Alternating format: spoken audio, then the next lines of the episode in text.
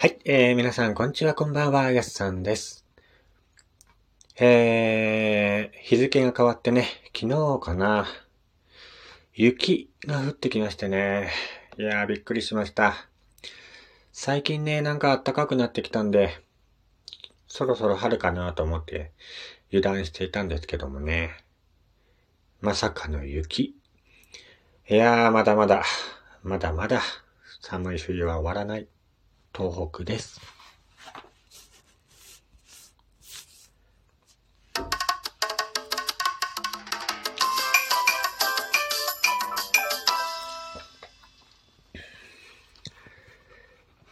はい、えー、皆様、こんにちは、こんばんは、やすさんです。えー、岩手でアナアナログイラストレーターをしております、私がね、ゆるっと、えー、いろんなことを語っていくラジオ番組となっております。えー、っと、本日は3月4日の金曜日ですね。えー、今日行けばね、休みの方がたくさんいるんでしょうかね。ね金曜日、一番疲れがピークな時期ですけども。どうですか？体調崩してないですか？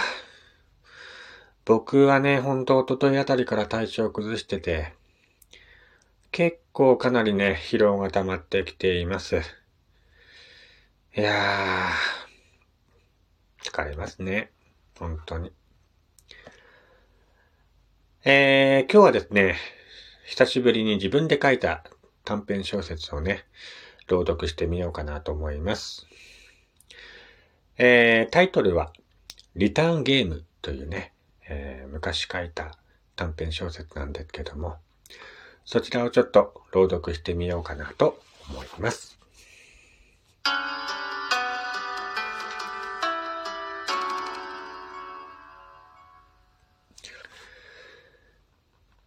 何が原因だったわけさ。それがわからないから離婚したんだよ。突然休みの日に僕の部屋に2ヶ月前結婚したばかりの友達から電話がかかってきた。電話じゃなんなんだし、僕たちは2時に近くの喫茶店で会うことにした。僕はジャケットにジーンズに着替えて、パンプスという喫茶店に向かった。部屋を出ると、空の雲行きが怪しくなっていたけど、僕は気にせずに喫茶店に向かった。喫茶店に着いてから僕は友達のヒロシを探したけど、まだ来てないみたいだった。僕は窓際の椅子に座って、店員にコーヒーを頼むと、ヒロシが来るのを待った。しばらくして、ヒロシが慌てて店に入ってきて僕を見つけると、軽く手を振って僕の目の前の椅子に座った。参ったよ。離婚したっちゃよ。ヒロシはタバコを貸しながら僕に口をこぼし始めた。まったく。あいつに愛想がついたよ。俺と結婚しておきながらさ、別な男の部屋に泊まりに行くんだぜ。どう思う？これが離婚できずにいられるかよって考えられないよな。本当なのかよ、それ。僕は店員が持ってきたコーヒーを飲みながら答えた。それが本当の話だったら離婚しても納得がいく。まあ、ヒロシと結婚した彼女は僕も結婚式の時、一度だけ会った時があるけど、とても綺麗な人だった。仕事はモデルとかで、男性からはモテモテの女性だった。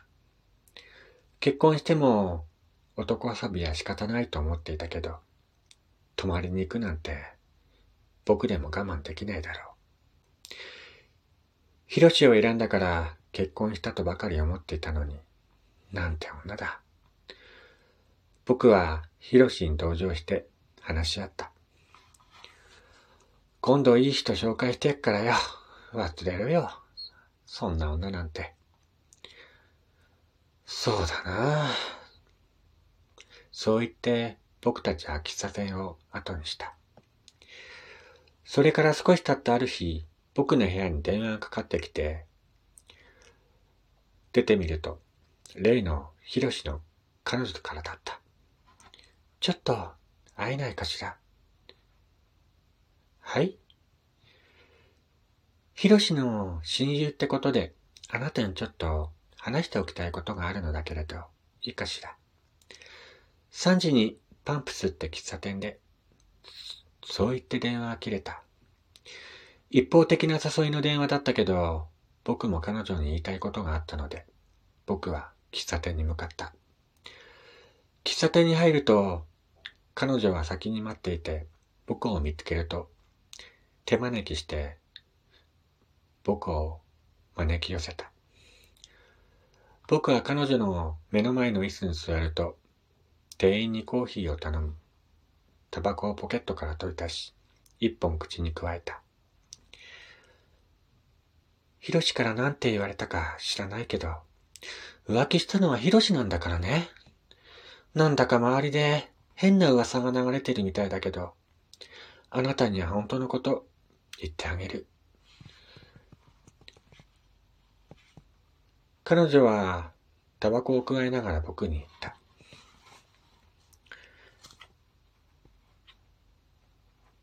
ヒロシは、君がさ、別な男のところに泊まりに行ったって言ってたよ。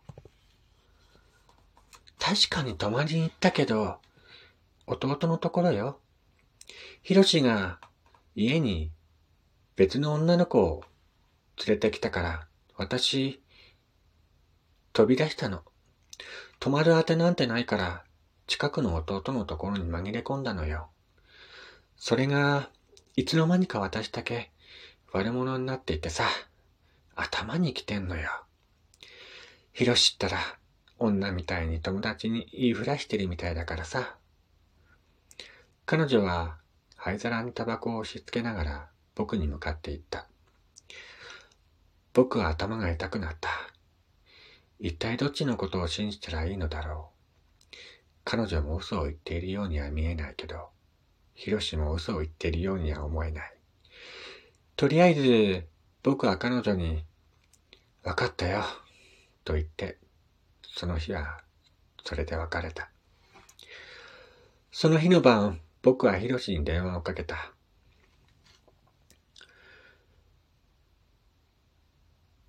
お前が先に浮気したんだってな。今日、彼女に会ったよ。本当なのかよ。だったらお前が悪いんだぜ。彼女に謝れよ。な、何言ってんだって。俺が連れてきたのは妹だよ。それをあいつ、勘違いして、別の男のところに泊まりに行ったんだぜ。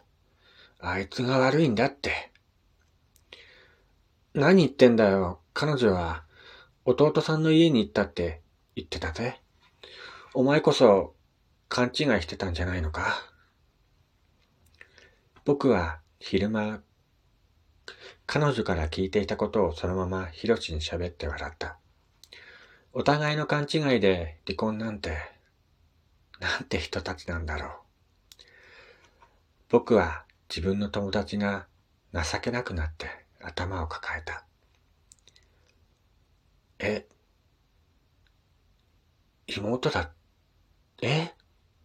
弟？そうだったのか。俺は妹連れてきたんだけど、あいつは弟のところ、どうだったのか。そういうわけさ。彼女になんて言うんだ？離婚したんだろうお前たち。僕はヒロシに聞いた。ヒロシは当てて、サンキュー。また電話するわ。と言って、電話を切った。きっと彼女のところに電話するつもりなんだろう。僕は二人の勘違いに腹を抱えて笑った。それから数ヶ月経って僕の部屋に結婚式の招待状が届いた。差出人を見ると、ヒロシと例の彼女の名前が書いてあった。僕はため息をつきながら欠席に丸をつけると、今度は離婚するなよ、と一言書き添えて、はがきをポストに入れた。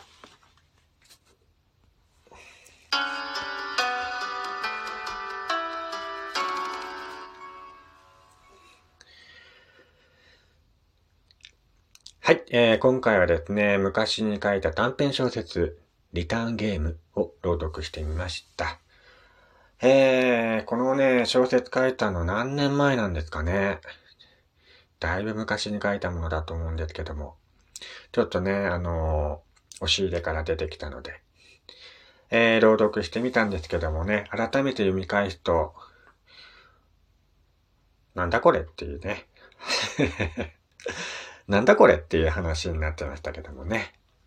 まあ当時はね、自己満足で書いていた短編小説なんだと思うんですけどもね。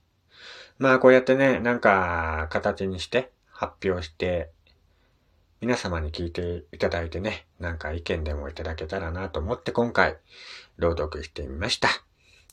それではね、また機会がありましたら、昔に書いた短編小説を朗読してみたいと思います。それではまたお会いしましょう。